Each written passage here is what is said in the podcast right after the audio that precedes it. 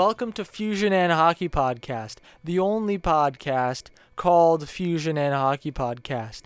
Just got about five minutes in, and then my, my audio disappeared, so we have to start from the top again. Um, but I will I will pretend that this is the first time, and I'll ask Taisei again. What did you think of that novel new intro? Just incredible. It's the first time I'm hearing it. Um, oh yes, of course. yeah, I think the first time we recorded, the first time we recorded it, um, you know, I went on you know, there's a there's a certain novelty to it, and maybe we should stick around for a couple weeks. But I think now that I've heard it three times in the span of you know say ten minutes, the novelty has worn off. I'm sure for the oh. listeners it was a was a great joy. Um, but you know what? I think it, it, initially we had the idea let's let's keep it for our make it a bit for our midweek episodes. Um, whenever we have two episodes in a week like this, and I think I'll stick by that. That's not a bad idea. Yep, on those very rare occasions when we record on a Tuesday or something, that's what it'll be. And this is a a novel edition, a midweek edition, probably a shorter edition of Fusion, where mainly we're going to, you know, talk about recapping the the Western Conference semifinals, previewing the Western Conference finals. But first, we have to have a very important discussion on a team who's trying to hire a new GM. And among the names being interviewed is none other than Peter Chiarelli, noted worst GM of all time. And I think, first of all, what's very interesting, whoever, of course, gets the GM position in Pittsburgh will have two choices. Either you try and cling on to whatever contention window you think there might be or try to reopen it again, or you tear it all down. And I've got to say, for Peter Chiarelli, I hope that he really tries to keep that window open as hard as he can uh, doubles down on the likes of Mikael Granlund, you know, acquires all the worst veterans possible, turns it into a, a total comedy show. Yeah, he seems to be, you know, Peter Chiarelli seems to be inclined to be that kind of person, right?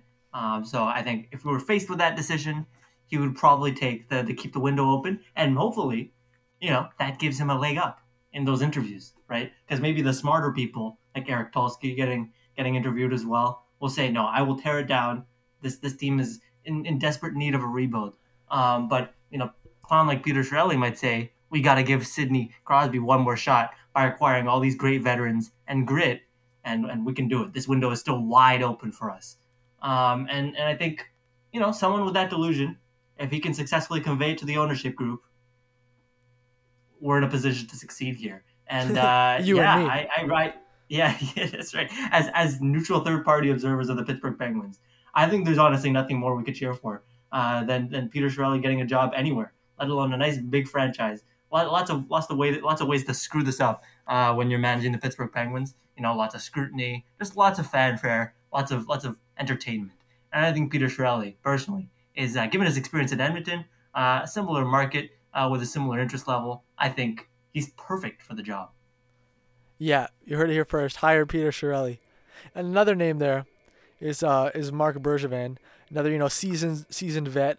You know, s- say what you will about Peter Chiarelli and Marc Bergevin, but you have to admit they both have been general managers before. So, and with, with Marc Bergevin, well, I do think you know you look at his his uh, entire time across Montreal, uh, across you know being GM of the Canadiens. I think he was better than Pete Chiarelli. But the weird thing about him is he's very unpredictable. There's a lot of GMs where you go, they have like a clear philosophy they clearly, you know, have you know of what they think goes into a successful team. Marc Bergevin seemed to change his mind quite a lot. You know, he was hired in 2012 and he was like character, uh, no excuses. Then in 2016 they tore down the no excuses motto from the locker room. Um, you know, I very very often, and we were people who you know kind of clung on to Marc Bergevin's every move and he often surprised us with whatever weird player he decided he he fancied that particular week. You know, I think really in hindsight, we begin to truly appreciate just how volatile and unpredictable um, that era was. I think in the moment, you know, it's it's you, you get these moments of outrage and whatnot, uh, and uh, I don't think I think you miss the forest for the trees a bit. But now, you know how, how many years has been like two, three years since he's been fired. Um, Not and, even two. Uh, I, Oh wow. Okay. Well, it feels first of all that, that feels way further back. Um, but you know, I think we get we can truly appreciate. Wow, what a what a chaotic reign. Uh, this guy had really no consistent vision, uh, and remarkable that he was able to stay on the job that long despite fucking flip flopping every other minute. Uh, I, I respect it, and it's truly uh, a mastery in terms of you know job keeping. Yep. Maybe he can do it again in Pittsburgh. We'll see. Um, so, Western Conference semifinal. Let's start with this series that ended first, which was Vegas Edmonton. Now, it's always fun to lead off on these discussions with our predictions. I went three for four in round two in my my between round one round two predictions, and Taisei went uh, one for four. So I'm the clear champion here. And among our differences was you thought the Oilers were going to beat the Golden Knights. Uh, you were wrong. What went wrong for Edmonton? Why why couldn't they make it happen? Okay, well I, I gotta say you kicking this off by saying it's fun to start with these predictions. I gotta say it's a lot. It's got to be a lot more fun when you're consistently more correct than the other guy. Uh, this is just uh, just a miserable run of predictions. I am I am wrong in the first round, wrong in the regular season to begin things. But you were better than me in the first round. Weren't you? Was I? All right, but even then, it didn't feel like a remarkable success. You know, just uh, a lot of disappointment um, and uh, a, a, lot of boneheaded moves.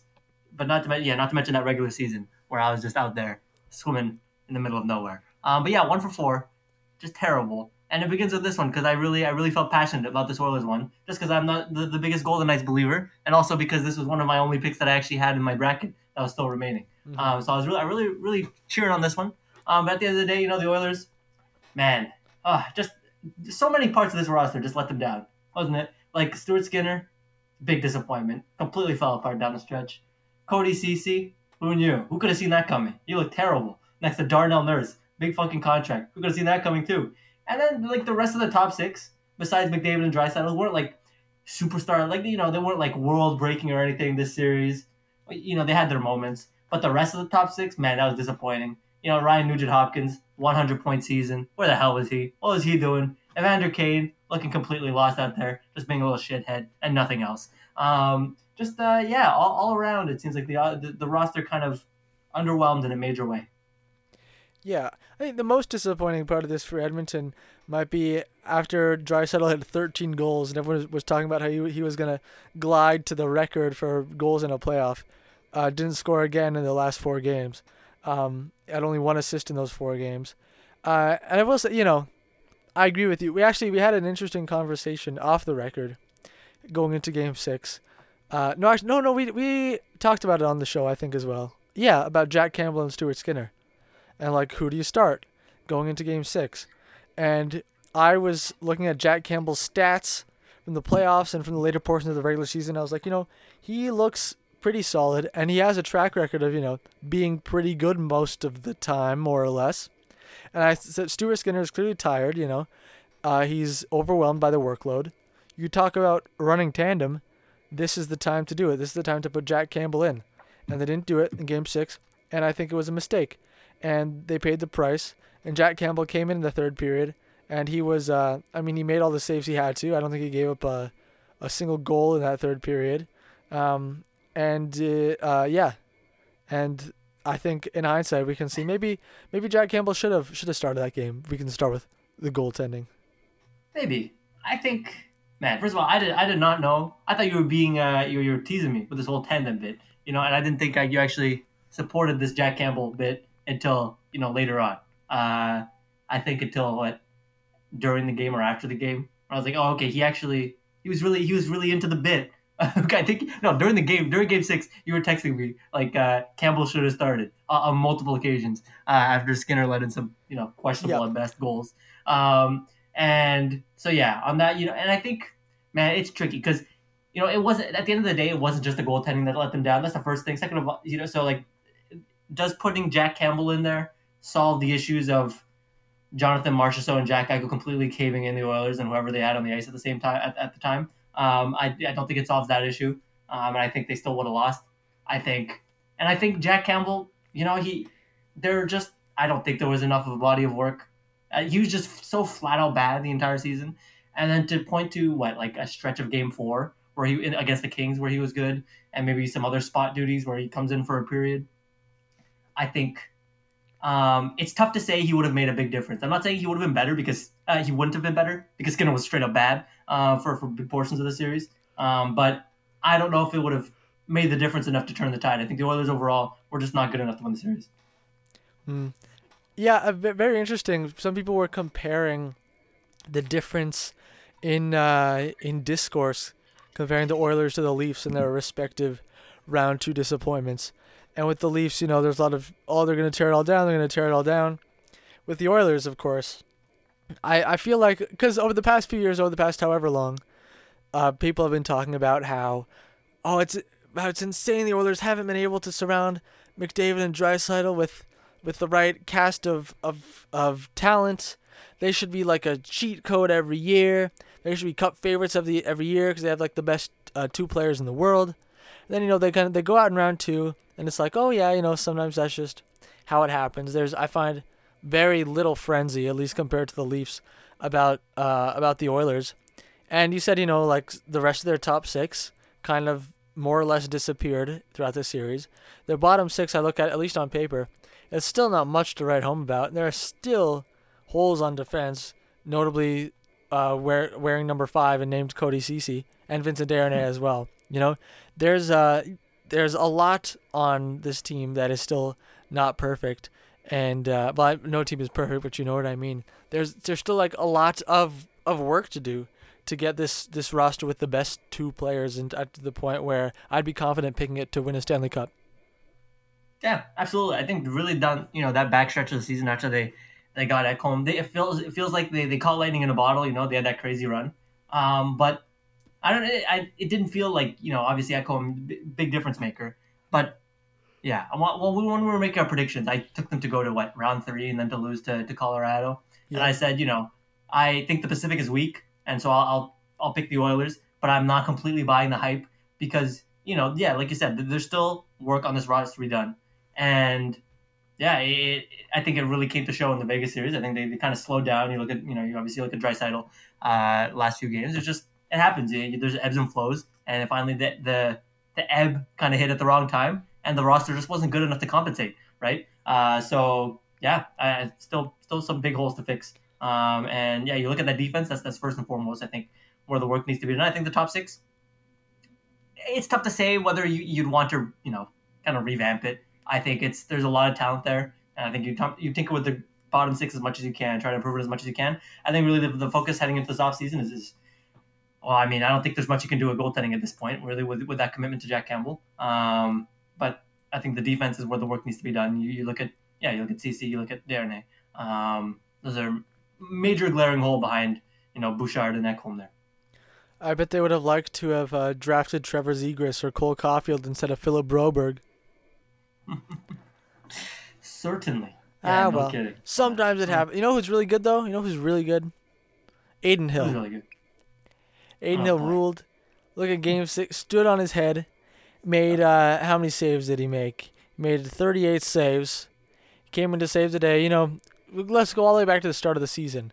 that Robin Lehner is gonna miss the whole year. We're like, we looked at the the Vegas. You know, their goaltending. They have Laurent Brossoit there. Got Adin Hill there. Got Logan Thompson there. We're thinking well, I was thinking, all you need is one of them. All you need is one of them to, to be good, you know, to rise, uh, to rise above expectations, and you're set. And instead, we've seen all three of them rise uh, to pass expectations at various points. It was Logan Thompson at the start for most of the regular season. He was like a 920 goalie for most of the year. Laurent Brossoit comes in near the end of the season, and he rules. He's extremely solid. And now at this point in the playoffs, it's Adin Hill swooping in, being uh, in that game six, Vegas's MVP. They've got an enviable goaltending situation. Oh boy, my God, what are, what are you what are you on? What? what Just look at the stats. Just delve into the Jesus stats. Christ. Jesus Christ. Adin Hill had one good game. Let's let's pump the brakes here. All right. No. Um, you want to talk about enviable? Let's you know you look at other teams. You look at Jake Oettinger out there. Adin Hill no matter how good he's, it's not. This is not an enviable goaltending situation. It's it's the the peak of indecision. Um, and it's it's a whole cast of mediocre to good goalies. All right. Adin and, Hill you know, has played that, five games in the playoffs, and he's a nine thirty four. That sounds enviable to me. Really? I thought he's played less. Than, he's played five full games. Yeah. Or well, that, he's played five parts, at least parts of. You know, he's played, uh, like two full games. Oh, sorry, three full oh, games. Okay. Sorry, I was wrong. Three full games, and then three quarters of another game, and then one third of another game. So, so there. Let's let's let's look at this game log. All right. All against Okay, Edmonton. I All think- against the most high-powered offense that there is. I this is this is uh this is too small a sample size. I'm sorry. I don't I don't I don't buy into the Adin Hill hype. All right, so let's look at the regular season, where in 27 games he was a 915, well above league average. So let's look at that. All right. Well, why, why was he replaced then? What what what? Oh, no, because they have so many great goalies so. that it's impossible Yeah. to choose. That's why their situation is so enviable. Right. Right. Well, why why did remind me? Why did Laurent Brossoit start then? What was what was the deal there? Because he's he also much better? great. Yeah, because he's great. Oh, Two great goalies. Oh come on, Jesus Christ! They're like I said, you know they have nice stretches, right?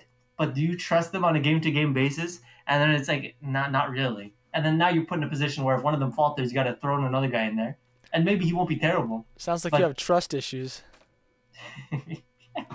I would have trust issues if I had the Golden Knights goalies. I trust Adin. Hill. Okay, well I wouldn't. I have trust issues with Adin The Hill. opponent can't Um, climb that hill, as they say. Okay. Oh boy, this is the hill you're gonna die on, huh? Yeah, this is the hill Hill. I'm gonna die on. The Adin Hill. Okay. All right. We'll see. We'll see in round three, I guess, huh? Yeah. Um. Mhm. But uh, yeah. Speaking of Vegas, I think, man, I I still don't buy them. I'm still a man. I'm giving. What is there not to buy? Oh boy, you know they- have good depth. I will give them. You know, it seems like what's what's rolling uh, with them is their depth because they were able to roll three competent lines to the Oilers like one and a half, and then that that one and a half difference allow was like Eichel and Marchessault, they completely steamrolled them. Um, but I I don't trust the goaltending. That's the first thing. And okay, you know what? They're a good team. I'll give them they're a good team, but I will not be picking them in the third round. That's that's what I'll say. That's that's why that's how my hater energy will be manifesting. I, I have a feeling you'll pick the Golden Knights. I'm not sure, but uh, just be forewarned. It's not happening on this side. All right. Yeah, I don't know who I want to pick. I really don't. But Vegas, they're more than just depth. You know, Seattle was just depth. Vegas is also stars, like Mark Stone, and especially in these playoffs, Jack Eichel. Uh, he has risen to the occasion in a big way in his first playoff. He's got what 14 points now in 11 games, uh, well over a, a point a game clip. Mark Stone's over a point a game as well. Marshall, you know, he scored big goals. Barbashev, Chandler Stephenson, William Karlsson, everyone's getting in on the action. Uh, and uh, the monster lying in wait, in my opinion, is uh, Shea Theodore. He's had some, some monster playoffs in the past. I think if he all of a sudden can become an offensive force from a back end, that's a whole new level that this team can reach. Yeah, well, there's potential to be unlocked there. Shea Theodore has been pretty bad no, up until this point, uh, from, from what I can from what I can remember watching him do. Um, just just kind of clowning around a bit. Uh, but uh, you know, I it falls. It feels like it falls off quick though. The talent on this team. You know, you like Eichel, superstar. Mark Stone, you know, aging, great player. And then it's like, you know, who who's next? Marshall, Marchessault- Stephenson, Karlsson. I don't buy it, man. I think that's just depth. That's just That's depth. not they the two that. Those are Jonathan Marchessault is a first line winger, no question. Or at the very least, he's played like it this entire playoff. Uh, Chandler Stephenson uh, and William Karlsson are, are both, I would call them, proven second line centers. I don't know what your what your your beef is with all the personnel on Vegas. They seem to be low on each and every one. Maybe it's maybe it's the Western bias. Maybe that's it. You're calling me an East Coast elitist? Is that what's going on here? I think it's an unconscious bias. I think you need to check your East Coast privilege. okay, okay. I see. Yeah, um, definitely. Um, yeah, maybe that's maybe that's it. I'm just low on all the Vegas players because that's what it seems like. Honestly, um, I, I have no other explanation for it because I just I can't bring myself to really understand what the hell is going on. Uh, you know, it's a, it's a well balanced roster. You know, the defense is good, the forwards are good, um, but is it over the top? It doesn't it doesn't strike me as such. But you know what? Dallas is kind of well. No, I think they're a bit worse than Dallas. So you know, the, yeah, it's tough. I really, man, my my my take on the Golden Knights has has become this amorphous hater energy um, and I can't even really explain it anymore. I don't know. Like you said, I'm just kind of low on all these players. I don't really buy William Karlsson as a as a bona fide top six center. Oh, Um, I think well, Chandler he's on the third Stephenson line is now okay. anyway. Yeah, that's fine. I think that's fine as a role for him. And I think I think Chandler Stephenson is uh, is a product of his line mates. So, you know, that's where I stand on these players. Um, I do buy into Jack Eichel though. I will give them Jack Eichel. I don't buy the goaltending. All right. Well, let's move on now, I guess, since we clearly don't see eye to eye on this topic. Uh, Dallas and Seattle. Um, now we you were very you were so convinced Dallas was about to beat Seattle in six that you forgot you forgot that it hadn't happened yet. Um, and so Seattle, of course, comes out, uh, wins Game Six in emphatic fashion to force a Game Seven. So I was never, I was like Seattle, Colorado going into that Game Seven. I was thinking like, wow, Colorado, their bottom six, that was like really bad. I think Seattle has a real shot if they're not even the favorite. Even though in this series going into Game Seven, Seattle Dallas, I had really extreme confidence that Dallas was going to come out with a win. I thought, you know, they were the better team, um, and they, you know, that's pretty much it. Honestly, I thought Dallas, like the roster, is so much better than Seattle. I was like, yeah, yeah, things will balance Yeah. out this game seven. Dallas is gonna win, uh, and that is indeed what happened. Uh, a two-one victory. Uh, I thought Dallas, even though they did give up that late goal to bring it from two nothing into two one, and they were generally so good at swarming the Kraken, who were trying to attack, trying to gain possession. Uh, Seattle's one goal they did, did end up getting off the face-off was like a bit of a surprise that they managed to get one because they had very little sustained pressure, including near the end of the game with the goalie out. Uh, and there was a bit of a scare with like four seconds left. Uh, they had, you know, uh, I think Vince Dunn took a shot from the point. Jordan Eberle kind of had a, a fleeting ch- low low percentage chance to get a stick on it. Didn't happen, and Dallas gets the win, moves on to to round three, just like I said they would. Yeah, I you know I was nervous for this game, just because if they you know if they had lost, I would have gone 0 for 4. And that would have been you know very very embarrassing. Um, so you know I'm, I'm glad it worked out. But yeah, no, the Stars th- you know overall throughout the series, it really did feel like they were the better team. Um, they came to play, and yeah, that game seven was kind of uh, everything I, I could have possibly wished as as someone who picked the Stars. You know they were just they're just buzzing. They're just out chancing at every corner. Uh, and you know after the first two periods the first two periods were just all the stars, all stars, and like you know the Kraken had some had some fight back in the third period, but it just didn't feel like enough. And uh, yeah, they it, like it didn't even feel like they leaned too much on Oettinger in that game seven. He made some Yeah. nice saves. He was really good. Um, but no, they were they, like I said, they were just really kind of swarming and, and suppressing those Kraken chances, um, which you know given the Kraken's depth, pretty challenging to do, but they, they managed to do it. I think that's uh, very impressive. I think the the stat we saw coming out of this game is what Peter Pete DeBoer is now like seven and zero in game sevens. Um, so the the opposite of Bruce Boudreau. Um, and uh, you know, I'll, I'll, I'm not. I'm generally not the highest on Pete DeBoer. I think you know I think he's okay as a coach, but clearly he's got something working here. Um, when you go seven and zero, that's that's beyond a fluke at that point. Yeah, Pete DeBoer. The other thing with Pete DeBoer, people are pointing out, uh, he has a very strong tendency all throughout his career. In his first year with the new team, he takes them on a, on a deep playoff run. First year with the Devils, in uh, 2012, they go to the finals. With the Sharks in 2016, uh, with uh, the Golden Knights in I think 2020, uh, they made it to the conference finals, and now Dallas has made it at least to the conference finals with Pete DeBoer first season behind the bench. Uh, I was particularly happy Wyatt Johnston got that goal. That was a very nice goal too. You know, the backhander right over, uh, right over Grubauer's shoulder. Um, there was one underrated storyline, so underrated that I came up with it myself and realized it myself, and I don't think anyone talked about it. Um, what is it? remember, uh, in the Seattle expansion draft, Chicago, no, uh, Seattle could have taken from Chicago Max Domi, and decided not to, Yes. and go with Yep. pending UFA John Quenneville instead, who went off to Switzerland Mm-hmm. immediately. If Seattle had taken Max. Domi, you wouldn't be on the Dallas Stars right now. Who knows? You know, maybe does that make the Yeah. difference? Max Domi, you know, I think he, you know, scored some goals, got some points, was a factor for sure in this series against the Kraken. Is uh is Ron Francis kicking himself right now, letting Max Domi slip away, only to have him come back and bite them in the butt in their first ever playoff? Well, I think there were so many those mistakes back in the expansion draft. Well, I don't know about so many, but there were a good handful. of uh, you know like your was it Carsen Twarynski, your Gavin Bayreuthers, um, and you got to be thinking uh, if you're the Kraken right now, given how successful it was uh, this year, it's like uh, what if what if we had uh, not clowned around, maybe made some side deals, maybe had some more assets, be able to add, either add at the deadline or just have better players on the team. Um, I think it's a it's a it's a legitimate question, but it's fun to uh, to kind of draw those direct lines with with mix with Max Domi in this case. Mm-hmm. Yeah, with with Seattle, um, you moving forward, I think they're in pretty good shape. I think if Philip Grubauer manages to maintain his level of play that he had in the in the playoffs uh, over the course of this contract, then they become in excellent shape moving forward. Uh, and you know everyone's praising their depth. They come at you in waves. They have like four great lines and all that. Um, and I think obviously you know there's great merit to depth as was proven here.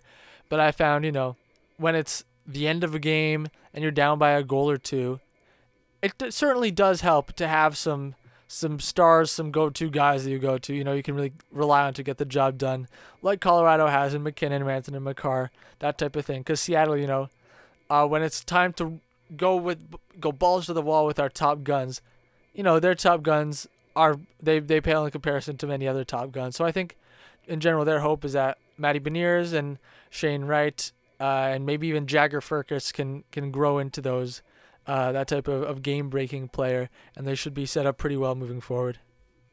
Right. Yeah. No. It is the uh, it's it's that big glaring flaw, right? It's that lack of top end talent the forward, um, or just in general, um, that you're, you know, you, you kind of wish yeah, they, they had that they had that tool to pull out pull out. Um, but yeah, it's the, really the goaltending that gives you pause. I think you know to say, oh, if if Grubauer can keep this up for what the next like five years, four. that's uh four. Yeah, no, it's it's it's a big ask. They should trade him this summer. Bad for like two years. Honestly, if you can, probably no takers. Um, but not worth. It, it's worth. There's no. Uh, there's no pain in asking. Uh, around to see if anything, anyone, any takers. Um, because I'll tell you, I, I know that's really. I know exactly who, Yeah. uh, who would be a taker for Philip Grubauer. Pete Chiarelli of the Pittsburgh Penguins. Okay, yeah, that's it. Just let Jarry walk and uh, and bring in Grubauer. All your problems are solved. Um, so this this this begins this the chain of events that we required Peter Chiarelli to, to acquire the job, um, to, to have this timeline and come to existence. I, I'm all for it. Um, but yeah, I think you know they're still also locked into like Chris Driedger's contract too, right? So they're like eight nine million dollars uh, already sunk into the goaltending position. Um, Is Driedger not? So Uh, kinda- is he still? Oh yeah, he's he's still under contract. Yeah, so like they signed him to a big contract, right? Uh, once Yeah, it was like a three-year deal, I think. So there's one more left. Okay. Um, so, yeah, but yeah, that seems to be the glaring issue. I think you know the top end talent. There's only so much you can do. Um, I guess you know it, the trades don't really ever manifest themselves. It's kind of drafting and developing. So it's hoping that you know Beniers can take that step, Shane Wright can take that step. Um, but in terms of what you can really kind of fix, I think uh, you know it's that it's that goaltending. I don't even know if you can fix it, but it's what gives you pause. You know, it's, it's the most fixable of the problems. It seems. Yeah, Dallas, uh, on their side of things, very interesting and fun example of it of a rare team that has definitely I don't think anyone could argue at this point. They're a, they've become a Stanley Cup contender, and they've done so without ever bottoming out. Uh, they're you know Miro Heiskanen they jumped up in the lottery, uh, I think five spots or so to get him. Obviously, you know cornerstone piece, played over half an hour in Game Seven. They got Jake Oettinger late first round. Uh, they got Roope Hintz and Jason Robertson. Those are both second round picks. Wyatt Johnston, a late first rounder. Jamie Benn, of course, was a fifth round pick back in the day. Tyler Seguin, you know, acquired by trade. Joe Pavelski, Ryan Suter in free agency. Esa Lindell was like a third round pick. Um, so, you know, they managed to find superstars, uh, save Heiskanen in the parts of the draft where superstars are much harder to come by. Yeah. So credit to Jim Nill. Um, this is uh, this is quite the roster he's built. I think not. You know, he he's been able to kind of work with, you know, the what was he? He was pre Seguin and pre Benn, right? You would have to imagine. I think I Um, think Jim Nill was like hired and like his first move was acquiring Tyler Seguin. I don't if I'm remembering that correctly. Okay. Um, but uh, yeah, like th- they, they've kind of aged out. You know, they're they're in the twilight of their careers, more or less. Uh, and he's really been able to, to, to build out a like the, the the talent evaluation um on from that Dallas scouting staff is uh, remarkable. Um, whether it's the, the scouting staff and then also the, the development that comes afterwards. Um, yeah, you know, like first, late first, second round picks. I think, uh, yeah, it's a testament to uh, like a great organizational philosophy or, or, talent in terms of recruiting and finding that talent and, and kind of developing it. Uh, because yeah, I mean, you really don't. Uh, I don't. You only really see this out of the best teams. Um, like the ability to constantly churn talent uh, from yeah late first, second round picks um, because you're not bottoming out. I think, uh, yeah, good for Dallas. Seems they've figured it out, and it's not an organization where we've really seen uh, any sort of dysfunction kind of come out in the public. Um, and I think that's yeah, it seems like a real healthy organization that that produced sustainable results as a result. Yeah, sustain. Well, it depends how you look at sustainable, because they're very, you know, they're kind of, they're up and down in that. You know, one year like, oh, we made the finals. Oh, we missed the playoffs. Oh, we we're a wild card team and lost in round, round one. Oh, we might you know make the finals again. Um, there's a bit of a, an ebb and flow going on there, but I mean, it's I feel like at this point with the even last summer we really praised their prospect pools of not just Wyatt Johnston, but uh, Mavrik Bourque as well, Logan Stankoven, um, that they seem to be set up well for, for success in the long term, and the, their key pieces are all pretty young, you know, 26 or under for the most part. Uh, so and and Jason Robertson in these playoffs is kind of, you know, probably the biggest monster in weight. He had tons of great scoring chances in Game Seven. I think he's kind of a snake bitten right now. So if he uh, if he can f- get on a, a bit of a hot streak in the conference finals, obviously that that skews things in Dallas's favor. Yeah, no, it's not a it's not a situation where everything's clicking so far in Dallas. Um, because yeah, they, they still have that potential to unlock, and I think that just makes them all the more dangerous, right? Because we've seen teams where everywhere everyone's clicking, even like, you know, Boston's a whole nother level. But like, you know, teams where yeah, everyone's really having a career year or having career stretches, and everyone's kind of hot, and then it cools down real quick. Uh, but here it's uh, they're not completely firing on all cylinders necessarily. Um, I think a lot of them are, but yeah, you, you still have that potential to grow. So when if you do see regression downwards from certain aspects from certain players, I think that you know Robertson, he, he's he's uh, destined for some upward regression given his talent level. Yeah. So, we have Dallas v Vegas going into round three. They, of course, played in the conference finals in 2020. Vegas was the favorite, and they lost. Dallas, the underdog, won, then went on to lose to Tampa Bay in the in the finals. They meet again now. Uh, I think this is. It's very hard to decipher if there is a favorite. I surprise, surprise. I haven't personally looked at the betting lines um, so I, I don't know what those are saying. Um, but and then if we if we look at the uh, the league standings, Vegas does have home ice. Only a three point edge on Dallas though. Practically nothing. These teams truly are about as good as each other. They're both uh, practically all healthy. Who do you got? Who who do you think has the edge? Oh, I think you you know skater wise, uh, you know I think the forwards are relatively evenly matched. I think I honestly maybe prefer Dallas's forward group. Um, yeah, like I said, I'm low on the other on, on a lot of the the secondary guys on Vegas. So you know, I prefer you know that that whole like that you know Hintz and Pavelski and Robertson. Obviously, I think that trio beats Eichel, Stone, uh, Eichel, Stone, and whoever the fuck you want to put at third uh, on that forward core. And then uh, you know, defensively, I think Dallas Vegas, it's a wash. You know, I think Vegas probably has the better personnel, but Dallas also like plays a really strong system defensively. Um, and uh, then we get to the goaltending, uh, the lovely goaltending. Uh, Jake Oettinger, superstar, plays like a superstar. Um, and uh, yeah, I mean, you know, even Game Six where he got pulled, was it really his fault, or were the Stars completely dog shit in front of him? Um, I tend to think it's the latter, and I think he's he's great. I think he'll be great in this series. Uh, do I trust Adin Hill? Absolutely fucking not. Um, well, not that I think he's terrible, but I don't think he's nearly as good as Oettinger. I think the edge is big, and I give it to Dallas. So Dallas and uh, I think it is relatively even matched though. So I'll, I'll, say seven games, but I'm confident in Dallas in seven. You know, I I picked Dallas to go all the way to the finals, so sure. it'd be it'd be hard for me to go back against that now. Not that they're here, now that they're here in round three, um, you know, it'd be hard for me to go back against that. I will say again though, you are definitely underselling Vegas. You're definitely underestimating Adin Hill. Um, because, you know, even Jake Oettinger, you know, Everyone's raving about his Game Seven performance, rightfully so. That series against Seattle, short, you know, he was pulled in Game Six. He was he was on and off in this series. The games that he lost, uh, that Dallas lost, Jake Oettinger was was not at the top of his game. I think in the across the playoffs he's a, a 908, which is you know not so great. He's been a little up and down. You know when he's on, which I would say about half the games he's you know turns into a, a brick wall.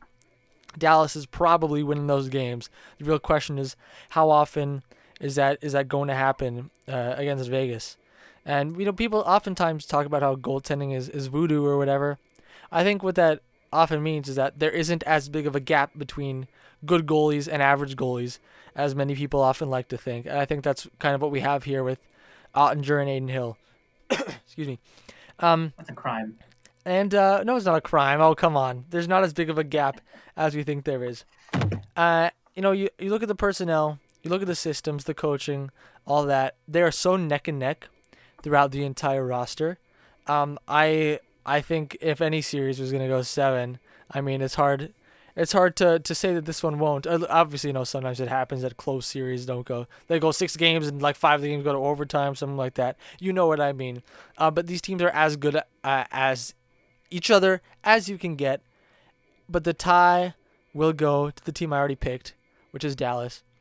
So I'm picking Dallas in seven, just like you.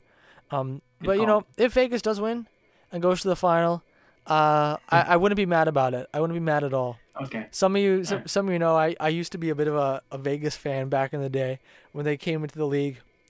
Even before they were good, Ty Sayu can vouch for me. Even before the expansion draft, I was like, you know what, I'm gonna be a Vegas fan. I'm gonna cheer for the Golden Knights, and I did. They made it all the way to the finals, and it felt good. Then you know, time goes on, and you kind of just you know, you you lose your your love for it a little bit. Vegas, when I saw them uh, beat the Oilers, when I saw Adin Hill be rock solid in Game Six, I felt it again. I felt it again a little bit. Um, so you know, if Vegas wins, if Mark Stone lifts the cup, then Jack Eichel gets to you know hold it up high after his you know successful surgery that Vegas let him get, uh, and then you know five years after their entry into the league in their sixth season, if th- this is how long it takes for the this new team to become champions, then uh, then I'll be satisfied. You know, I'm kind of the opposite because you know, day one was not a fan of the Golden Knights, uh, and you know, big hater energy there. From I think I think the first couple years I was really really against the whole bit, maybe even three years. Uh, but the last couple years I've stopped giving a shit about the Golden Knights more or less. You know, I think you know their their their their, their continued futility was a thing I like to point and maybe have a giggle at. Uh, but it wasn't I wasn't actively cheering for their failure. Um, but you know this this playoffs this playoffs have uh, kind of kind of turned me back onto that hate that hater energy. Uh, I did not like uh, watching them take out my uh, my round two pick of the Oilers. That was that was not nice, and also they're they're kind of mystifying. Like I said, I'm low on a lot of their players. So you know this year more than ever, more than you know the maybe not more than ever. I think I was I was really really on that hater energy the first year, first couple years they were around. But more than the last couple of years, certainly, I uh, I found my dislike for them um, growing more and more. And who did they play in that first round again? I don't remember. My God, Winnipeg. Winnipeg. Winnipeg. Okay, yeah, that wasn't so bad. It was really this Oilers series. I was like, man, stop being so fucking annoying. Just lose already. Um, and yeah, I'm back on it. Just uh, they they they they, they kind of ruined my bracket, or at least the very last vestiges of my bracket uh, that could have scored me points, and uh, I resent them for that. So there you have it. Yeah, well, um, this year I'm looking forward to this series a lot. Oh, sorry, my my throat's a little. Ugh. Let me uh, cough for a second. All right, all better. I hope. You know, going into these final four, it's a very weird final four. Not just because they're all teams where it's hot in this in the winter or whatever everyone's complaining about. Down in, I think Ken Campbell's like Vegas is the northernmost team left in the final four. Who cares? But yeah, li- yeah, shit. literally gives a shit. But anyway, in terms of who might win the Stanley Cup, as long as it's not Florida, I'll be okay. I'll be satisfied. you know, if the Hurricanes win with this, you know, great Brind'Amour team fighting through their injuries, and you know Brent Burns there as well, I'll be happy. If Dallas wins, I'll be happy. If Vegas wins, I'll be happy. If Florida wins, we're gonna be exposed to a summer of some of the most mind-numbing takes we've ever seen. I mean, it's even it's starting already. Down goes Brown, who I I love his writing, um, but I think he was a little off the mark with his most recent article, where he said the Panthers are the blueprint for the Leafs, who you know great regular season, then got embarrassed in round two of the playoffs, made a big change to their culture, massive change to their team, traded out core pieces, bringing Matthew Tkachuk. And look, it's worked for them. But I uh, did it really work for them, or are they getting lucky? Uh, did dropping from President's Trophy to barely scraped into the last wildcard spot, and beat the Bruins arguably with with much luck on their side? Is this actually what the Leafs should be trying to replicate? And I, I would say, no, I don't think any team should be trying to be like the Florida Panthers, who got into the playoffs by the skin of their teeth, um, lucked into a round two appearance, uh, and uh, now are in round three, and everyone's, you know, here's, I think when a team is already getting a crown placed on their head, and all they've done is make it to round three, that's probably not such a great team. You know, I feel like a good team, you wait for them to win the Stanley Cup before saying, "Oh, this is the blueprint. This is what we should be trying to replicate." Hundred percent. You're on the mark, and people need to cut the shit with the, with the with the retrospective praise of the Florida Panthers because you fucking know that these same people, all right, yeah, what, uh, maybe let's let's say game you're they're watching game five with two seconds left and Brad Marchand's on a breakaway, all right, tie game, these people are thinking completely opposite. You know, this underwhelming Florida Panthers team that was here to become cannon fodder and was going to be eaten alive by the much better Boston Bruins because they had a shit regular season, because this team wasn't very good and not coached very well the entire season. And all of a sudden, you know, three weeks go by, they play they play a team that, you know, underwhelmed greatly in the Maple Leafs. Um, and, you know, they, they won three straight against the Bruins. You know, it's it's like it's we, we've completely switched. We were what are we ignoring the first uh, 86 games of their season? Huh? What's going on here? Um, and it's not like they're doing anything radically different either. Um, they're just kind of the same whole hum team, very, very, very mediocre. And yes, their aggressive forecheck has worked, but I feel like it's it's not the model of success that people are pointing it out to be. And uh, to, to to continue to forget what people were thinking three weeks ago, uh, and this kind of retrospective analysis and you know the crowning of the Florida Panthers, I think is insane. Uh, and uh, I just don't understand it. It's just, well, I understand why people are doing it, but it's like, come on, people, come on, come on, cut it, cut it out. Um, everybody was was dogging on these Panthers. Hell, look, three months ago they were in a lottery position. We are like, oh my god, are the Habs gonna have the first and second overall picks? You know, um, and uh, yeah, I, it, nothing has fundamentally really changed aside from them winning a handful of games. And like, congratulations, but the team still isn't very good. Paul Maurice is not a good coach, uh, and you know, yeah, it would. And on that note, uh, I would uh, like Carolina to win. I would like Dallas to win if Vegas or uh, Florida win, I would I would be quite upset. Hmm. Um, and uh, yeah, that's that's where I stand on these things. Yeah, so I think we've we both predicted a Dallas Carolina Stanley Cup final. Yeah, and I think with the return of you know Teravainen coming back soon, apparently his his like broken hand has healed up nicely. Apparently in the last like four weeks, even I feel all the uh, utmost confidence uh, in the Carolina pick in particular. That's never come back to bite you before, so should, nope, should be never. yeah. All right. Well, you know, speaking of the Florida Panthers, everyone's least favorite team left in the playoffs. That's who we picked for Guess Who. It's been a while since we've done a Guess Who. Um, the last time we did it was April 1st, uh, and we tied. It was Calgary. So so far in this new round, I've got two wins and you've got zero, and we've tied four times. That that's where things stand. Um, oh boy! Man, and maybe today you're going to lose again. you never know. All, all signs seem to be pointing yes. Yeah. So 25 players as per usual, uh, including Sergei Bobrovsky, Alex Lyon, and Spencer Knight, even though he's on leave. Uh, Ekblad, Montour, Forsling, Gudas, Marc Staal, Josh Mahura, Casey Fitzgerald, Lucas Carlsson are the defensemen. And uh, Matthew Tkachuk, Barkov, Verhaeghe, Bennett, Reinhart, Duclair, Lundell, Cousins, Luostarinen, Eric Staal, White, Dalpe, Lomberg, and Givani Smith are the forwards. All right. I've randomized. I'm ready to roll. All right. I have not yet. I need to win this one. I have not randomized yet, but I'm about to in a moment. Floundering like a fish. All right. I've done it. I've got my player. Uh, so I'm going to mute my incoming audio in three, two, one. Nick Cousins. And I'm back. All right, I'm muting in uh, three, two, one. My player is Josh Mahura. All right. I'm back. All right, so you've got Let's home guess advantage because I am the most recent winner. So I'm gonna start. And only winner. Yeah, only Okay, yeah, one. Uh, why don't I do a numbers question? Why don't I ask? Uh, is your player's number 18 or less? All right. My player's number is not 18 or less. Ah, So sorry to disappoint. There. it's okay. Okay. Um. Hmm. You know, I need a win. I'm gonna I'm gonna go and try to split this even bigger than usual. Oh, he's desperate. Was your He's player desperate. drafted in, in in the first two rounds? No, Okay. You know that I got lucky. you got lucky. We're rolling. All yeah, it's good for me. I am gonna ask. Down to eleven. Uh, was your player drafted in the top 55? Uh, my player was not drafted in the top fifty-five. Aw. Oh, that sucks. Oh, why did I do 55 instead of 70? Oh, well. I've, I've got eight players Tough. left now. This is terrible. Oh boy, I've got eleven. This This is is bad. Bad news. We're on track. We are we are rolling. Um okay, you know what? Let's just Hmm.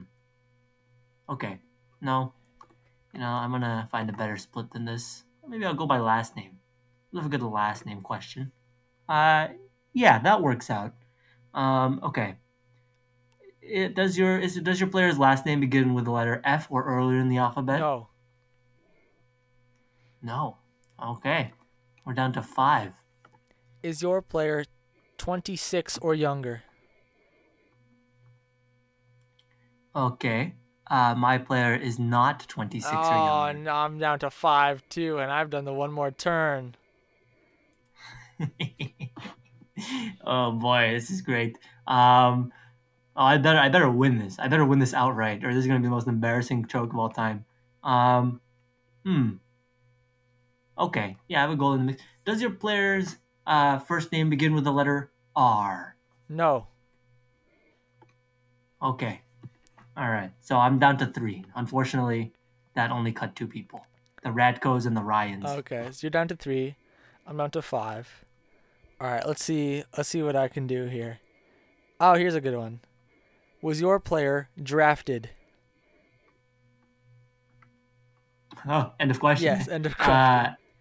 Uh, my player uh, was drafted. down to two. Down to two, baby. Oh, okay. I had somehow I had all three two. undrafted players left in that final five. Well, but so if I get this, I win. Yes, that is correct. Okay, so I'm down to three. Uh, I have Alex Lyon, noted goalie. Nice to see you there. I have Josh Mahura, defenseman, and Carter Verhaeghe, forward. Uh, this is this is lovely. Um, not taking the goalie over my dead fucking body. Uh, we have uh, so you know Verhaeghe's a forward, which we like here, um, on this side of things, but he's also kind of a star, and you know Josh Mahura is a bum. Um, so with, with that logic in mind, uh, is your player Josh Mahura? Yeah. Oh, let's go. My last two I had left. I had Carter Verhaeghe and Nick Cousins. I was gonna ask if your player's Nick Cousins. It is indeed Ah. Nicholas Cousins. Just missed out on it. All right. Well, I'm in the hole. yeah. I mean, tough. a hole, I guess Yep. you would say. feels good. Feels good. Um, I have not had many leads. Mhm. All right. Um, I have randomized. All right, I'm about to do the very same thing. Bada bing, bada boom. Got my player. I'm gonna mute my incoming audio in three, two, one, Radko Gudas. and I'm back. All right, I'm muting in three, two, one. My player is Spencer Knight. All right, I'm back. Everything yep. good? Ask your question. Okay. Let's see. Where should we go? Let's go draft year. I feel like that'll maybe yield something interesting. Um, yeah, sure. Was your player drafted in 2014 or earlier? No. Okay. Uh, hmm. I'm looking at. Tyson and I were talking before. What insanely eclectic mix of of uh, what teams players were drafted by. There are only four Florida Panthers draft picks on this entire list, uh, and that includes Spencer Knight, who's not even like technically on the roster right now. Uh, it's only Barkov, Ekblad, and Lundell. And there are two from Anaheim, two from Buffalo, two from Calgary, three from Carolina, two from the Rangers. There's a lot of them are in, in couplets like that. But at this point, uh, none of them seem to be well suited to uh, to a question. So I'm gonna sort elsewhere. Maybe I'll sort by nationality. Your favorite. Yeah, this this looks like uh, th- this'll do. Uh, is your player Canadian? My player is not Canadian. Let's go. What a question. Down to 12. Terrible. Tragic. Travesty. Um all right. Let's let's let's cut this down. Um a nice amount. Hopefully. Uh I think draft round is the way to go now. Uh, I agree. Was your player uh, drafted in the first two rounds? Yes. Okay. Nice. Down to six. All right. Is your player a forward? Uh, my player is not a forward. Hmm. Okay. Down to seven. Great news. Is it? Is it good Lovely. news for you? We'll see. I don't know. You really I'm don't. just I'm just saying things. Yeah, I have no idea. Uh okay. Hmm.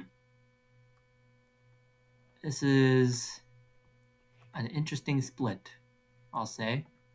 Uh, maybe I'll go with last name. Last name seems good. All right. Um, is your is your player's uh, last name begin with L or earlier in the alphabet? yes. Okay. How many do you have left? All right. Three. All right. The interesting thing about my uh, final seven that three of them are goalies. Okay, Yeah. so you know what? That's interesting. It sure is. It sure is interesting.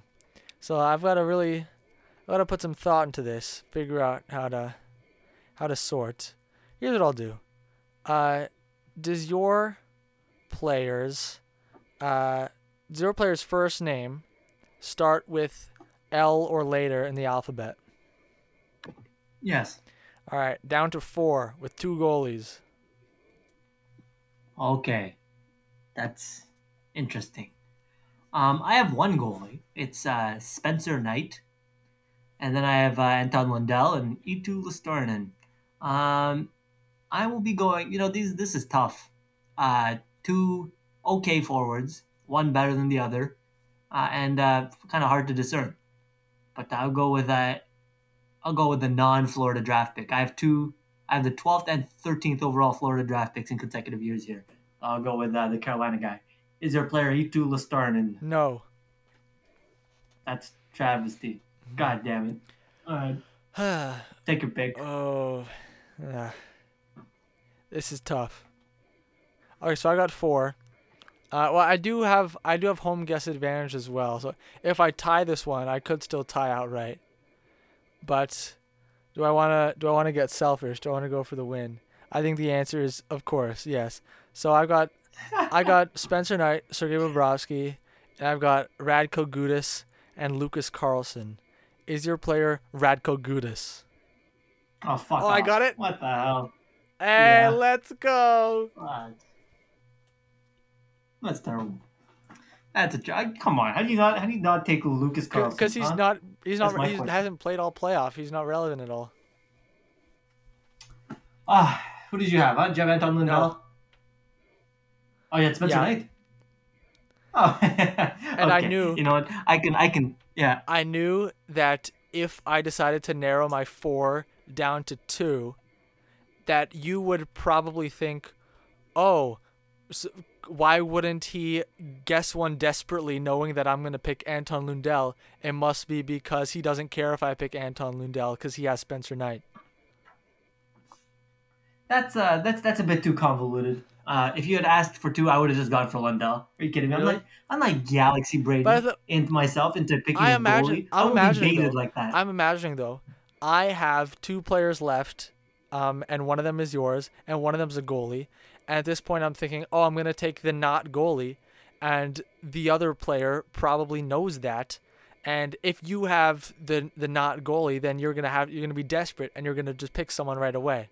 Um, as I feel like the fact that I picked Gudas, even if I was wrong, makes it much more likely that you pick Anton Lundell. I think you're you're you're greatly incorrect in this. There was not a chance in hell. Um, I was going to pick Spencer. I think Knight that would have been stupid of you. I think, I think if I was in your shoes, Okay. if we were swap roles, and you rather than guessing a player narrowed it down from four to two, I would have thought, oh, that's probably because he's not scared of me picking uh, Anton Lundell, so he probably has Spencer Knight. All right. Well, you know what? Maybe that's why you're winning two to nothing right Maybe. now. Huh? This this this superior play. But uh, yeah, just for the record. See, but now maybe I'll use that piece of information to bait you into picking the goalie. You know, Maybe, go for it. it's all about the metagaming.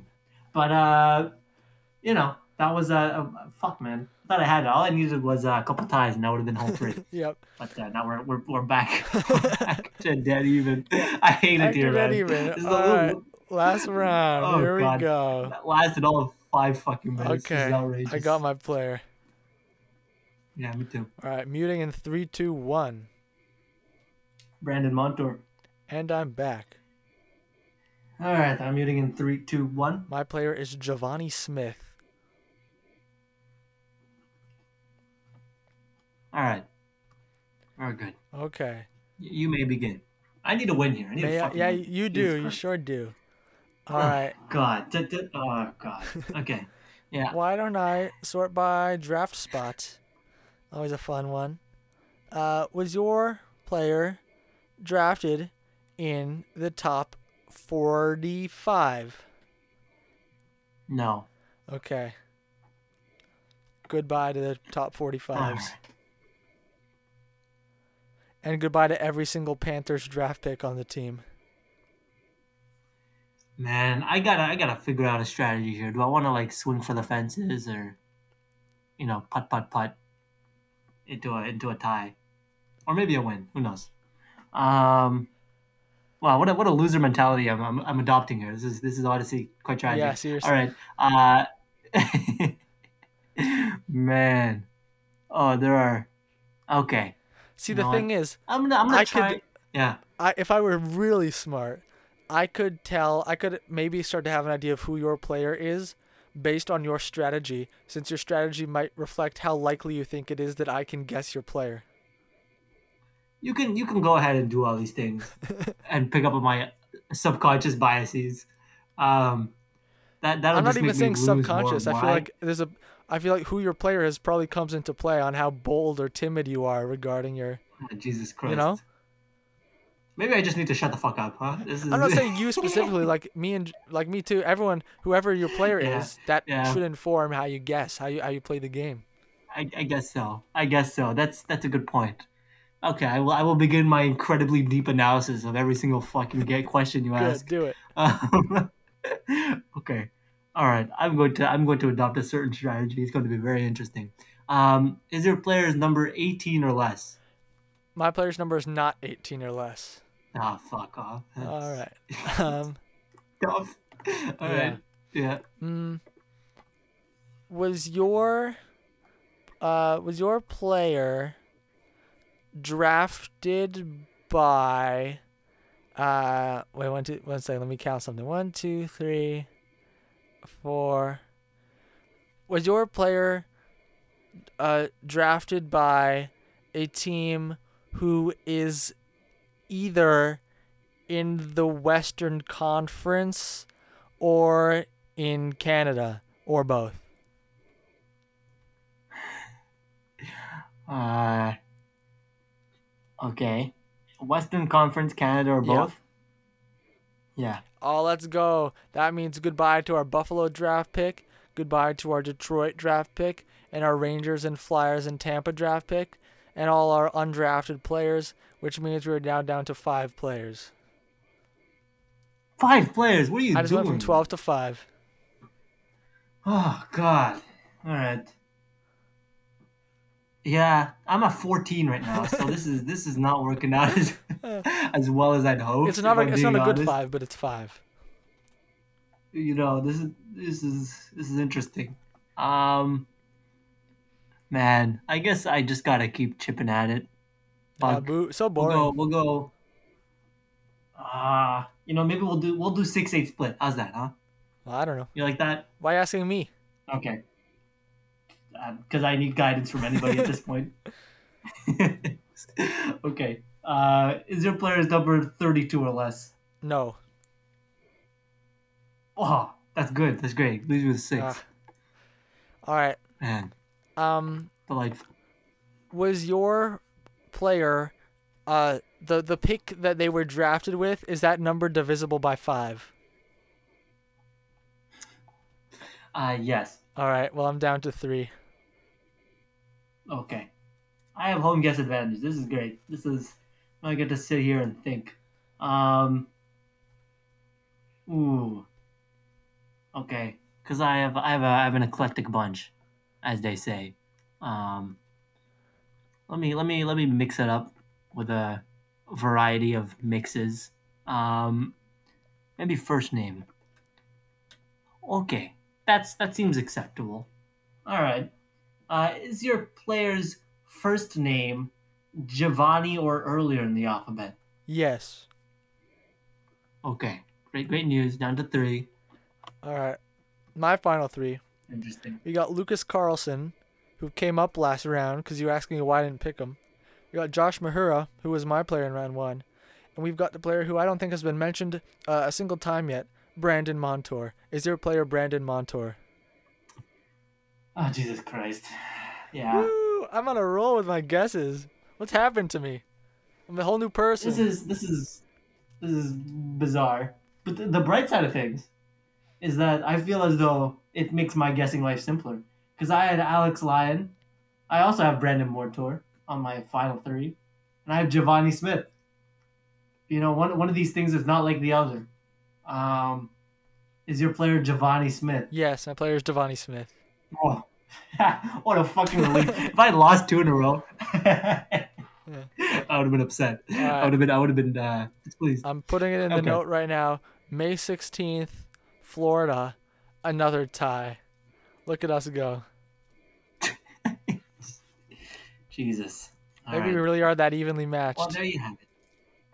No, we're not. You're winning. What are you talking about? what do you mean? Well, five. uh, Let's put it this way: five of our last six have been ties. okay. Yeah, I guess so. Yeah. Maybe, maybe this format is amenable to ties. I don't know. But I don't what know about the it is rules. amenable to? Because think we just had uh, a win, a loss, and a tie. You know. So that's not. It doesn't feel like it's more likely any one particular game ends in a tie, or that things necessarily even Yeah, out. you're right. Yeah, we're just we're just equally good at this game. Must be. with you having a slight edge. Yeah. Um. All right. Well, at least in the last what seven, eight games. Uh, well, this new massive round two that will last several years. Uh, I opened it with a win. Then it was tie, tie, tie, win, tie, tie. That's what we have right now. Oh, So man. seven games. I need to get it back, man. I, I really thought I was because I had that lead and then I choked it away like an absolute clown. Mhm. Um, who's your who's your second round player? Again? Spencer Knight. Oh, that's right. Okay, so that you know what that one was a, a matter of circumstance.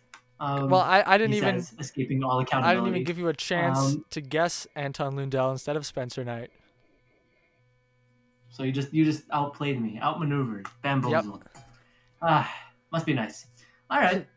So there's our episode. Um, ending on a very tied note. Um, any anything else you want to add? Tied add note, like that, call that starts in one bar and ends in the other. Exactly. Perfect musical reference. Thank you. Completely Yeah. relevant. Well, that- you said it, Um, not me. And yeah, that's right. I hit a home run. Um, yeah. Anything else you want to mention? Uh, I guess I'll mention call it a week? that from Friday to Monday, I'm going to be in Toronto, so we're not going to record this weekend. Uh, All right. So we might actually have another midweek episode. Might turn out that way. So we might be hearing that same intro again if we remember that it's a bit that we've decided to begin today. Yep. We shall see. Thanks for listening to Fusion and Hockey Podcast. See ya in the middle of the conference finals, probably, uh, where Adin Hill will presumably continue to rock it. Bye. The end.